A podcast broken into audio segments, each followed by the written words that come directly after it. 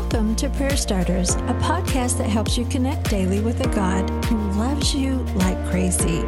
Each episode shares a scripture, a drop of encouragement, and a prayer starter to begin a conversation with God right where you are. Today we're going to jump into the Old Testament together in the book of Joshua. Go through the camp and tell the people to get their provisions ready. In three days you will cross the Jordan River and take possession of the land the Lord your God is giving you. Joshua 1 11. The Israelites had been in a waiting season.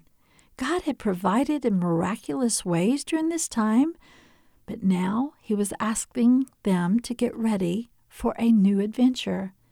The promise they received so long ago and had been holding on to was about to unfold. Okay, let's be honest. Waiting can be one of the hardest paths of faith, but it can be just as unsettling when we finally receive the green light. You can trust God in the waiting, but friend, listen. You can also trust Him when it's time to move forward. Today's prayer starter God, you gave me that promise a long time ago. I often wondered if it was ever going to happen. Now I sense you asking me to get ready, and I'm wrestling with that. Help me to leave the waiting season and step into trusting you.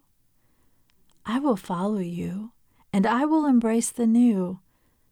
But I also understand it's going to feel awkward and wonderful and hard. Thank you, Lord, for the promise you made me but today I need the power to step into it. Now, why don't you continue that conversation? Waiting is hard, isn't it? But so is going. So ask God to prepare your heart for the new season ahead. Ask for the courage to take one step right where you are.